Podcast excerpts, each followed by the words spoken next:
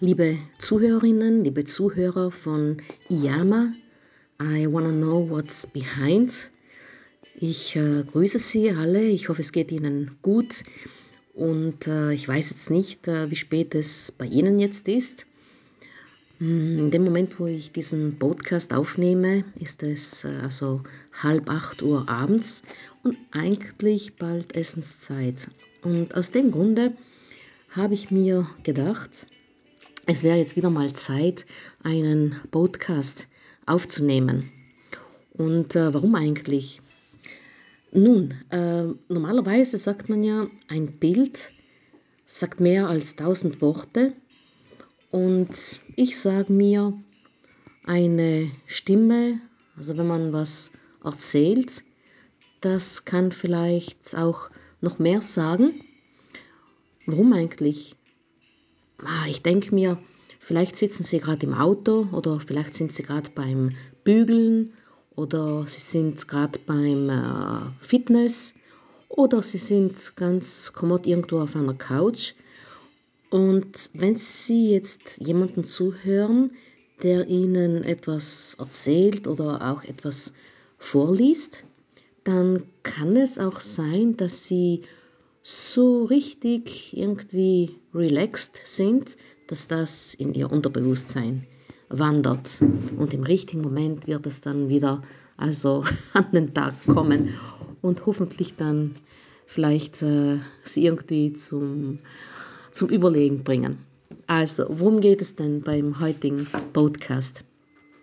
Ich möchte Ihnen mh, mm, einige Überlegungen näher bringen, aber insbesondere einen Artikel, einen Artikel von der Standard vom 3. April diesen Jahres, und zwar geschrieben von Regina Bruckner und Guido Glusic. Und da geht es also um Tiertransporte und ich möchte Ihnen einige Teile davon sogar vorlesen, denn dieser Artikel ist einfach zu gut geschrieben. Es geht also darum, ähm, wo das Fleisch herkommt, das Sie essen und dass Sie sogar in einem Restaurant essen. Und es geht also schlicht und einfach um Tiertransporte.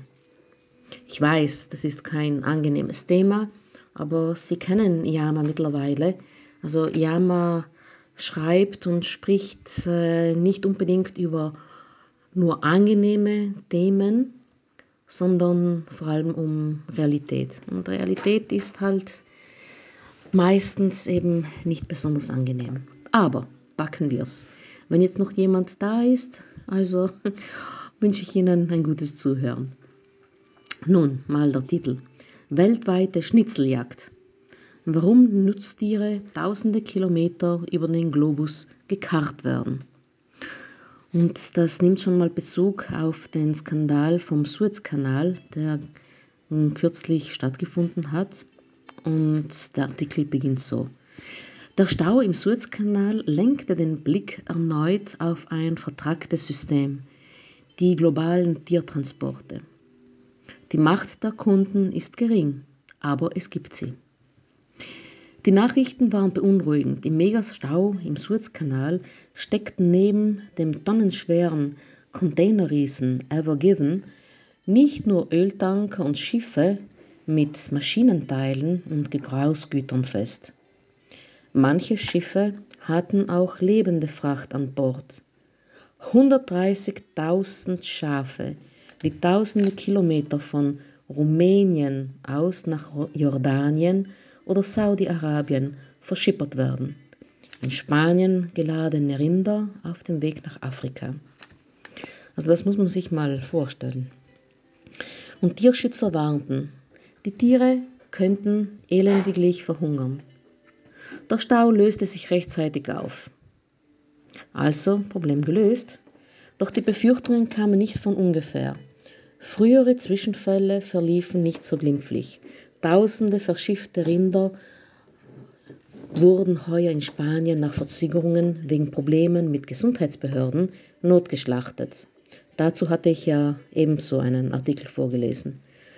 2019 hingegen kenterte ein Frachter mit 14.000 Schafen an Bord auf der Fahrt von Rumänien nach Saudi-Arabien. Fast alle Tiere ertranken. Und an der Stelle möchte ich nur zu bedenken geben, können Sie sich nur einen Augenblick vorstellen, was diese Tiere mitgemacht haben. Und die Tiere, die nicht ertrunken sind, die sind dann trotzdem ohne Respekt und ohne jegliche Mitleid erschossen worden.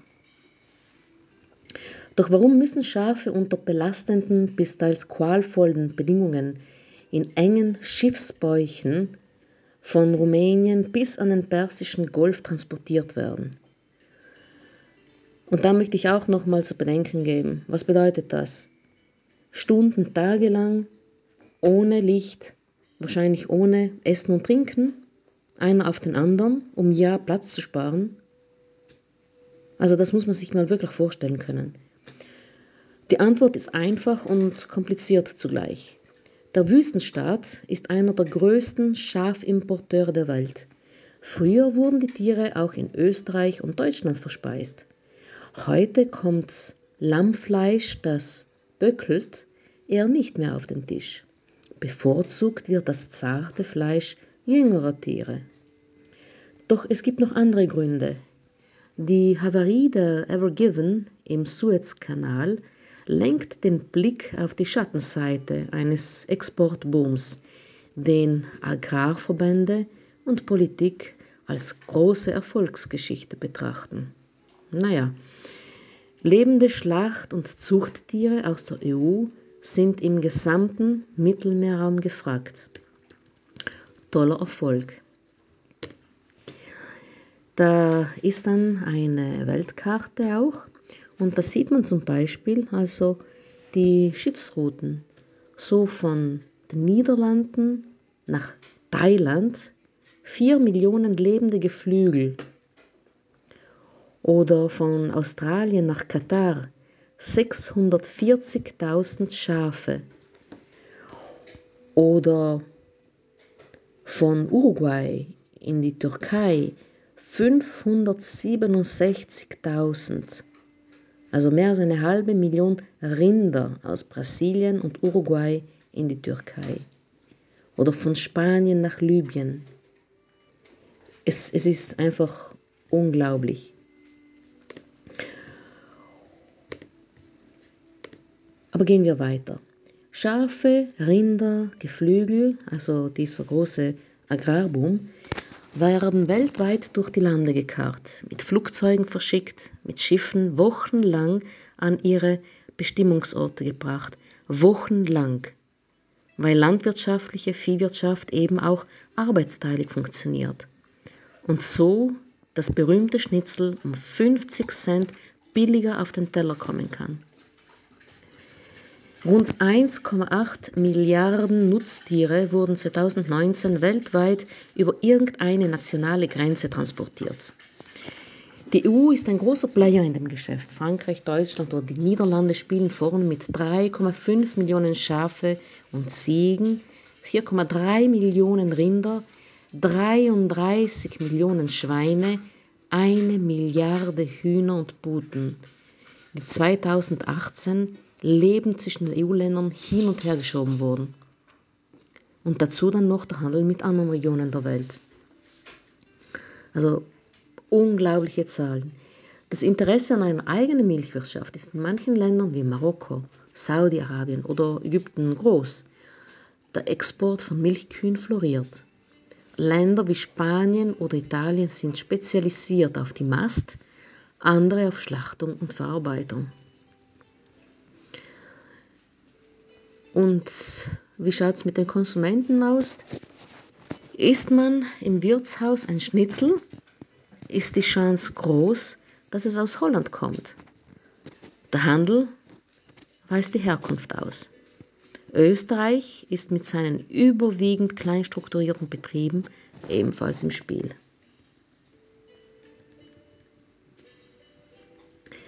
Und da ist ein, ein Bild da sieht man ein Schwein auf einem Fließband und dieses Bild ist betitelt Ein Schweinchen besteigt an einem Flughafen in der Bretagne ein Frachtflugzeug und die Reise wird nach China gehen. Als wäre das so was Nettes. Mhm. Und während man auf den Export von Lebendtieren zum Schlachten verzichtet, reisen jährlich 45.000 Kälber im Laster ins 1500 Kilometer entfernte Nordspanien. Von Hochleistungsmilchkühen geboren, würden sie daheim zum unnützen Esser. Okay. Und für die unter Druck stehenden Betriebe ist das keine Option. Der Transport darf 19 Stunden dauern, eine einstündige Pause inbegriffen. 19 Stunden und eine Stunde Pause. Österreichische Zuchtschafe sind in der Türkei gefragt, Rinder in Italien, Deutschland, Kasachstan oder auch im Libanon. Tierschützer drängen auf ein weltweites Verbot von Lebendtiertransporten in Drittstaaten und auf mehr Transparenz im Gastro- und in der Lebensmittelindustrie. Doch kann der einzelne Konsument dazu beitragen, dass sich die Zustände ändern. Im Fall von Tierexporten nur wenig.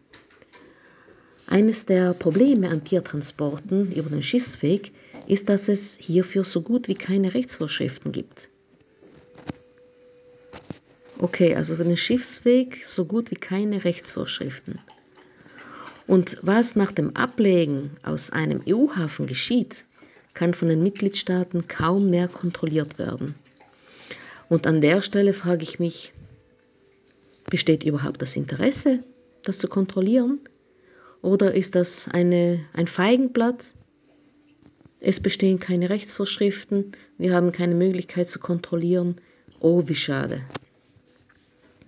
Noch dramatischer ist vor diesem Hintergrund die Rechnung der Profiteure. Betrachtet man beispielsweise die Schafe, die am Suezkanal qualvoll auf ihre vermutliche Schächtung warten mussten, dann steht da am Ende ein fetter Gewinn. Im Exportland kostete ein Schaf rund 25 Euro. Im Ankunftshafen ist es rund 250 Euro wert, also zehnmal so viel. Ein gewisser Schwund, wenn man es also herzlos ausdrucken möchte, ist da generös eingerechnet. Und der Initiator des österreichischen Tierschutzvolksbegehrens, Born Mena Sebastian hat auch erzählt, dass ihm ein EU-Parlamentarier mitgeteilt hat, wenn die Hälfte der Tiere unterwegs stirbt, ist es immer noch ein Bombengeschäft.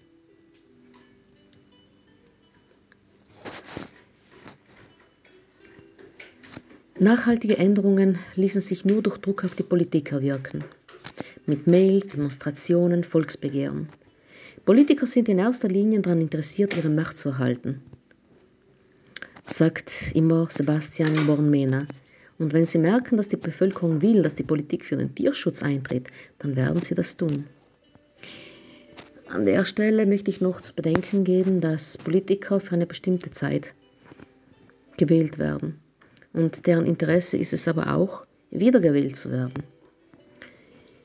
Kann es dann vielleicht auch sein, dass wenn Sie merken, dass der Druck von der Industrie vielleicht stärker oder effizienter ist und besser strukturiert, besser organisiert, kann es dann vielleicht sein, dass, dass Sie dann in die andere Richtung nachgeben?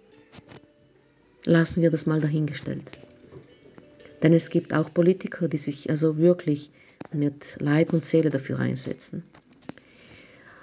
Doch auch im kleinen Wirkungsbereich als Konsument kann man etwas ausrichten.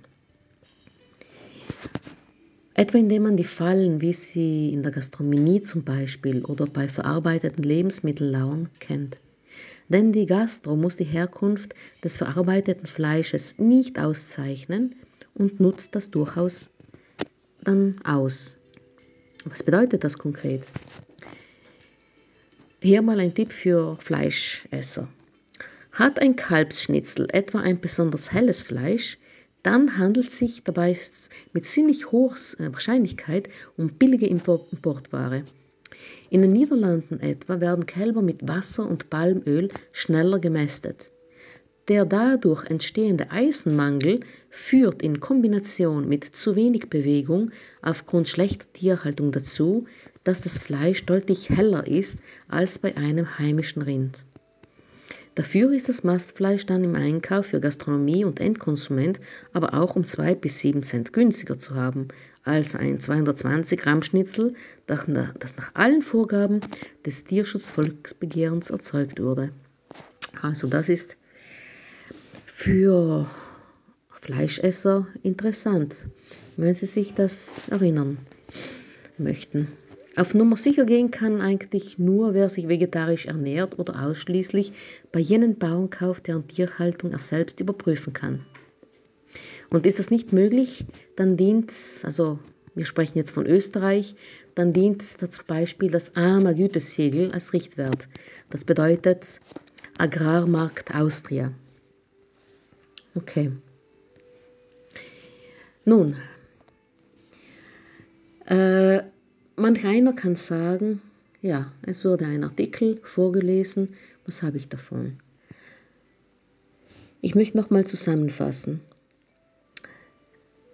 Wenn wir einkaufen, wenn wir ins Restaurant gehen, dann muss man als äh, Restaurantinhaber nicht unbedingt die Herkunft des Fleisches offenbaren. Aber als Konsument kann man ja hinterfragen. Deswegen ist keine Ausrede, dass man sagt, als Konsument, ich weiß das nicht. Wie ein Strauß steckt man den Kopf in den Sand. Wenn man wissen will, kann man zur Information kommen. Und wenn Sie schon einmal wissen, dass das Fleisch, das Sie auf dem Teller haben, kilometerlang, stundenlang, tagelang hin und her gekarrt wurde, und dass es womöglich schnell, schnell gemästet wurde, damit es dann zum Schluss etwas billiger kostet. Pah, ganz ehrlich gesagt, wenn ich jetzt noch Fleisch essen würde, ich würde es mir zehnmal überlegen. Es ist, das kann doch nicht der Sinn und Zweck sein, dass man da gerade gerade nur irgendein Billigfleisch sich da auf den Teller servieren lässt oder irgendwo im Supermarkt kauft, damit man sagt, okay, ich habe jetzt meine tägliche Ration an Fleisch, an Protein, an gesunden Protein obendrauf. Bah, das ist wohl ziemlich äh, mal zu hinterfragen. Das kann es nicht wahr. Das kann es einfach nicht sein. Aus dem Grunde, bitte, schließen Sie einen Augenblick mal die Augen und überlegen Sie sich, was diese Tiere mitmachen müssen, damit man dieses Billigfleisch im Teller wiederfindet.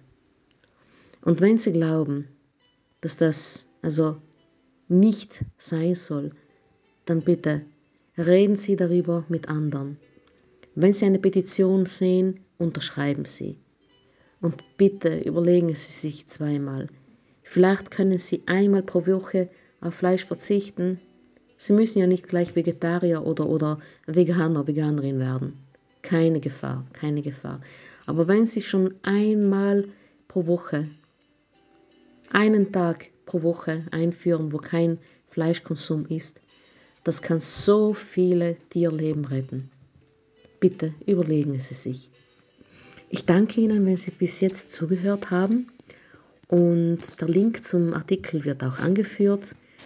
Ich wünsche Ihnen also weiterhin alles Gute, bleiben Sie gesund und ich freue mich aufs nächste Mal. Vielen Dank. Auf Wiederhören. Yama.